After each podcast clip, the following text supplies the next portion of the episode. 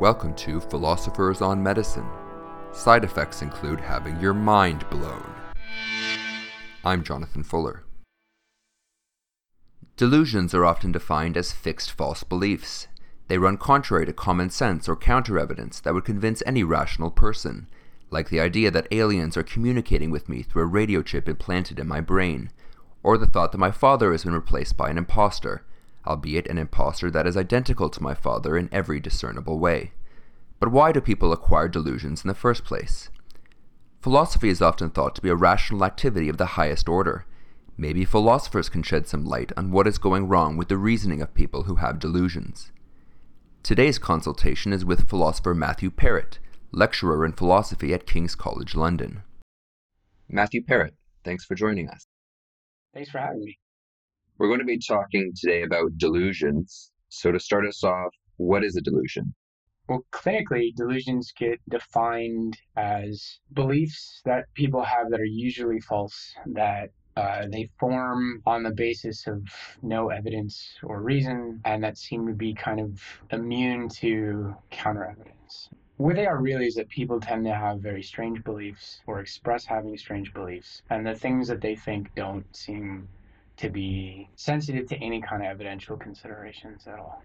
Some examples of particularly interesting, bizarre delusions are monothematic, which means they center around one particular theme. Hmm. Can you give us an example of a monothematic delusion? Um, the one that's probably been studied the most is something called the Capgras delusion, which is a delusion of misidentification. So people that have this delusion will say that somebody in their life, usually somebody that's very close to them, like a relative, uh, isn't that person, but is an imposter, someone that is a kind of qualitatively identical imposter. So a person will come in and say, say, that's not my mother. I don't know where my mother is. That's somebody else while they're while they're looking at their mother. What exactly has gone wrong for these poor people with the Capgras delusion so that they have the delusion in the first place and then it persists despite their family members and other people trying to convince them no this is really your loved one. There probably are a few things that are going wrong. But one thing that looks like it is plausibly going wrong for these people is that they have kind of strange experiences of faces. So normally when you look at the face of someone that you are close to like your mother you kind of have a part of your brain that visually recognizes the face um, and kind of re-identify the face. And then you also tend to have a kind of strong response in your autonomic nervous system. So you have a kind of feeling of familiarity um, this is somebody that i know. And that's a way that we think that face recognition works in humans what we think is going on in the Capgras case is that there's some kind of damage to the person's autonomic nervous system so that they see a face that they recognize, but they don't have the feeling of familiarity that usually comes with it. So when they look at their mother, it looks like their mother, but it doesn't feel like their mother. And that's a kind of weird way of experiencing your mother's face. And the thought is, is, is that that kind of strange experience is implicated in the delusion at some level. But even so, it is natural to think, well, there's got to be something else going wrong too, because having an odd experience of your mother's face isn't a good enough reason to think that she's an imposter, that she's an alien or a robot or something. And what uh, what additionally do you think then is is going wrong with these people? I guess first of all, why do we often think that it's not just the unusual experience that's taking place in these patients, but also something wrong with their reasoning? I mean, couldn't it be that they're just responding quite reasonably to a situation that the rest of us won't ever really experience in our lives? And therefore, we really wouldn't know what we would think or do or say if we were in that experience. Yeah, I, so I think that the kind of thing you're proposing that people that have the Capgras delusion are just responding in a kind of normal way to a very strange experience is uh, a view in the history of cognitive neuropsychology that's been pretty influential in lots of ways.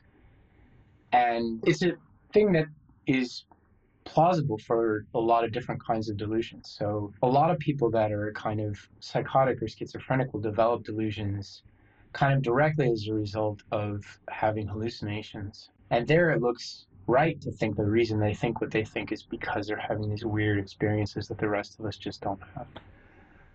There's a little bit of a reason to be reluctant to think that that's all that's going on in the Capgras case. So, first of all, there's experimental data where we have people that look like they lack this feeling of familiarity when they see faces, but aren't delusional. So it looks like the experience of a face that's strange in this way isn't sufficient to develop a delusion. That's a kind of evidence based reason to think that it's not an adequate explanation. But another way is just, I think that you can see that there must be something else going on if you just kind of reflect on the case yourself and think about it. So, when you have a strange experience of something, you you might kind of think to yourself, well, why am I having this experience? Why is why is this weird thing going on? And you might come up with a bunch of different possible explanations as to why you're having this strange experience. Um, so in the case of the Capgras case, you might have things that occur to you like maybe something something's off with my mother. Maybe she's very ill, or maybe she she got a makeover, or she has a haircut, or um, maybe something's off with me. Maybe I didn't get a lot of sleep last night, or um, you know, I had a stroke last week. Maybe something about the stroke is why it is that I'm having these strange experiences of faces. And these are all things that might naturally occur to somebody as possible reasons or explanations for what is going on.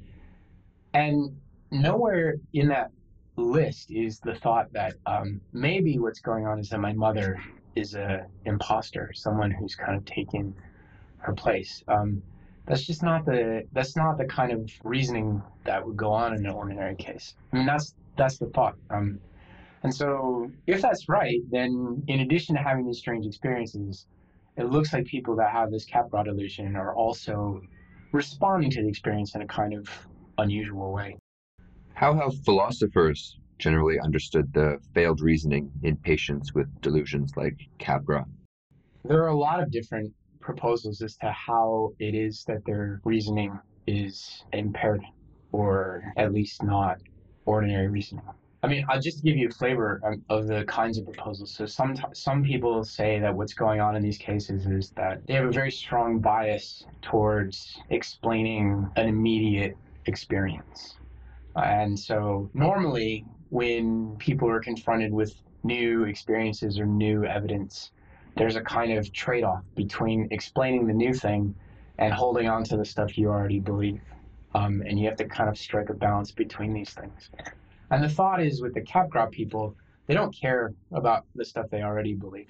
Um, they just want to be a- adequate to the new experience they're having. And so this is a kind of biases that's supposed to manifest in delusional thinking and delusional belief. Um, a different kind of proposal is that they're kind of evaluating probabilities in the wrong way. So they think that it's much more likely that their mother's an imposter than ordinary people do. And so they, um, if you kind of go into the thing thinking that, then you get strange results. But there, there are numerous, numerous proposals, both in philosophy and in cognitive science generally, as to how reasoning is impaired. You think that previous accounts of delusional rationality don't tell the whole story. Why is that? So all of the accounts of delusion that we have are accounts that think of the delusion as a fixed mental state, something like a belief. And what it is that we want to explain is why it is that a person has this strange belief. One thing that I think is maybe inadequate about that is um, it doesn't look at the other sorts of cognitive stuff that's going on in the person. So it doesn't sort of, we're not thinking about how they're thinking about the world before they get this belief or ways that they might be thinking about um, what can explain what or something like that. So I think it's helpful to not just focus in on the one mental state, but sort of think about the way that they're cognizing and thinking about the world before they actually adopt this belief that their mother is an imposter. Say, when you start to do that, I think you can see that there's something very strange about not only believing that your mother is an imposter, but thinking that this is a real possibility. This is something that could potentially explain the weird experience that I'm having right now. I think in kind of ordinary cases of cognition, there are certain hypotheses or certain potential explanations that we don't even consider, we don't even think about. No matter how strange of an experience we might be having, or no matter how unusual the situation we might find ourselves in, we just don't consider things like, um, well, maybe everyone around me has really been replaced by an imposter or a duplicate or something there's something about thinking of that as a potential explanation, even before you really believe it, um, that I think is a bit odd and indicative of a kind of unusual pattern of cognition. So, in other words, you think that people with the Capgras delusion and other similar delusions perhaps are just entertaining too many hypotheses that might be implausible to begin with. That's exactly right. So if you if you look at the basic structure of the explanation that we're that we have in cognitive science, it's something like this: the the person has a very strange experience of their mother's face. Um, it looks like that her your mother, but it's it's not, and you adopt the delusion to explain that experience. And before you can adopt the delusion, you, you have this kind of set of potential explanations that you're thinking about or that you're considering. Um, and then you, you choose the delusional one. And part of what I think is odd about delusions is that the delusional thought that my mother's an imposter figures into that consideration, that set of things that you're thinking of that might explain your unusual experience. So rather than just thinking like maybe I had a stroke or maybe something's off with my mother today and nothing else. People with delusions throw in this hypothesis about imposters. And there's something I think that's delusional about that, just thinking that it's a real live candidate explanation. You use the term epistemically impossible to describe these hypotheses that most of us wouldn't even consider, but that uh, people with the Capgras delusion do consider and then eventually subscribe to. Uh, what do you mean by that term, epistemically impossible? That's just a fancy way that philosophers try to flag things that are consistent with or inconsistent with what you know. Um, and the reason this is important is because um, when we're looking for potential explanations of something, we look to things that are consistent with what we know. Things that are inconsistent with what I know, I don't think of as even possible explanations. So the thought is is for someone who's not delusional, it's not possible that people are imposters, right? That's kind of inconsistent with certain things that we know. Um, and so we don't think about that as a real candidate explanation. I'm wondering if, on your count, the Capgras subject's belief that their loved one is an imposter, um, because it's judged to be impossible with respect to their community, doesn't that make delusional thinking in general a matter of mere disagreement between the person with the delusion and their community. And in particular, I'm wondering if your account might label more revolutionary thinkers like Galileo as delusional simply because they believed or he believed that the earth revolved around the sun when all of his communities, his uh, peers, his contemporaries knew that the sun revolved around the earth. Yeah, so I think that this is an important question because it kind of highlights a couple of things. So, one thing that it highlights is one thing that matters is kind of thinking carefully about who counts as a member of your community of peers or your epistemic community or something along those lines. So it would be strange if we were sitting here with someone who had the Capgras delusion and when they're with us, they're delusional because the things they think are not consistent with what we know. But if we moved them to some kind of asylum somewhere on a hilltop with a bunch of Capgras patients, they wouldn't be delusional anymore because now they're in this other community. So that that feels a little bit strange. That is similar to the question you raised about Galileo. So what happens when there's someone who's in a our community who just starts thinking that things are possible that are incompatible with the things that that we know? Um, do they count as delusional? And the thing that I think that can help here is this idea that we are still sort of thinking about possibilities that are consistent with or inconsistent with knowledge. And so, one sort of check on the things we think are possible is the people in our community. But another sort of check is the world. And if it's the case that, say, our community thinks that rocks talk to us, and there's someone in our community who thinks otherwise, they might look delusional to us. The reason to think they're not is that our conception of what's possible or not is something that can be revised. So, what should be the case is when you have someone like Galileo in the community and they point out something that we're wrong about, assuming we're not ourselves delusional, we'll change our mind. Not maybe immediately, but over time we'll kind of change our mind. And and in that and that'll be a kind of shift in the way that we think. Um, if we don't change our mind, then I think we do start to look delusional. So one of the things that looks like it's characteristic of delusion is this kind of persistence of your thinking in the face of considerations that should lead you to think otherwise. But the fact that the world can sort of correct us when we're wrong about something, even when a lot of us are wrong about something, allows us to kind of rule out these Galileo cases. Is what counts as a delusion historically and culturally relative, or because we're responsible for answering to the world in some sense with our beliefs, does that make delusions actually a case of, objectively speaking, irrational reasoning that's not culturally, historically relative? Yes, so I, I think probably that latter thing is true because of the fact that you are answerable to the world in this in this way. It is it is the case that what different cultures and communities think of as delusional is going to vary based on how how they're thinking about the world. But operating on the assumption that rational cognitive processes where we're forming beliefs about the world around us are things that are sensitive to evidence and reasons and things like that. The communities that have really mistaken conceptions of the world over time are going to change the way they think. And the ones that don't start to look more like they're delusional. Can you perhaps apply your account to other delusions?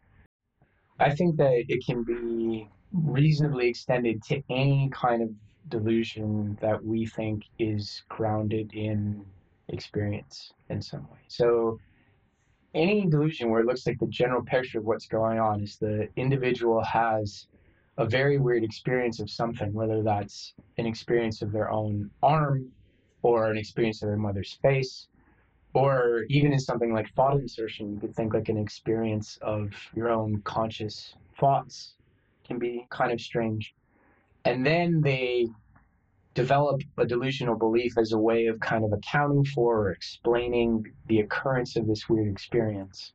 The kind of proposal that I want to put forward looks like it can be kind of applied to all those kinds of cases because what you basically have is um, a person who's thinking already maybe that all kinds of strange things are possible in the world. Um, like maybe, you know, maybe it's possible that people are imposters or that people have radio transmitters put in their head or that people can have arms that don't belong to them whereas the non-delusional person would sort of just rule it out immediately would it be a bit surprising though if these different kinds of delusional states all had in common this feature um, that there's something wrong with the delusional person's reasoning namely that they entertain implausible hypotheses when some of the delusional states seem to result from different pathologies. So, stroke might cause a delusion in some patients. Mm. In patients with schizophrenia, the etiology, the pathophysiology is seemingly a bit different. Um, would that be surprising or not, given what we understand about the brain?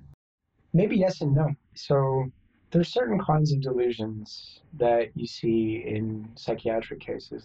Um, things like schizophrenia, where the pattern of the delusion looks very different than these kinds of monothematic cases. And there, I, I don't know if you can give the same sort of account. But even cases where the etiology is slightly different, these these kinds of monothematic cases where a person just has a delusion about a particular thing, and it looks like it could be tied to a kind of experience of some sort. All that um, those cases look similar in certain ways. Um, And when you're thinking about how, well, maybe there's an experiential impairment and then a kind of impairment with reasoning or impairment with thinking, that last bit, the impairment in reasoning or thinking, that's a very kind of that's an area of the brain that we don't understand very well. Uh, so, it, I mean, it wouldn't be surprising if belief formation and belief fixation was something that was kind of distributed across the whole brain or involved a lot of component parts that we don't we don't really know how it works at a kind of physiological level. On that thought, I'm wondering if thinking about the philosophy of delusions might in any way advance medical research or even perhaps clinical medicine. Yeah, I mean, it seems like it has potential to, certainly. I mean, one thing that is good about philosophy, maybe particularly philosophy when you think about psychiatric problems, is that philosophers are kind of notorious for obsessively thinking very, very slowly about particular things.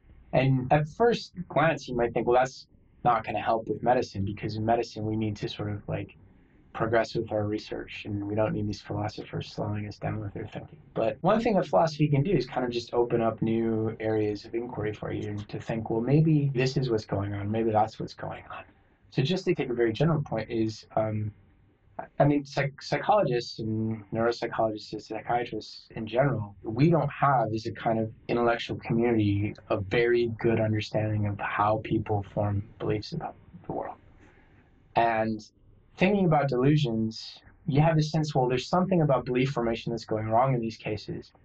And if we can find out what it is, maybe we can intervene on that and help these people out, which is one of the things that we want to do in medicine. But in order to do that, we have to have a more developed and clearer picture of where it is that belief formation can go wrong and where it is that it can go right. Um, and we don't have that kind of model yet. So, to the extent that I think philosophy can help us develop that kind of model, then it will be something that can be useful in medicine. Well, unless I'm delusional, this has been very interesting. Thanks very much. To hear more philosophers on medicine, visit www.philosophersonmedicine.com or find us on iTunes or Google Play.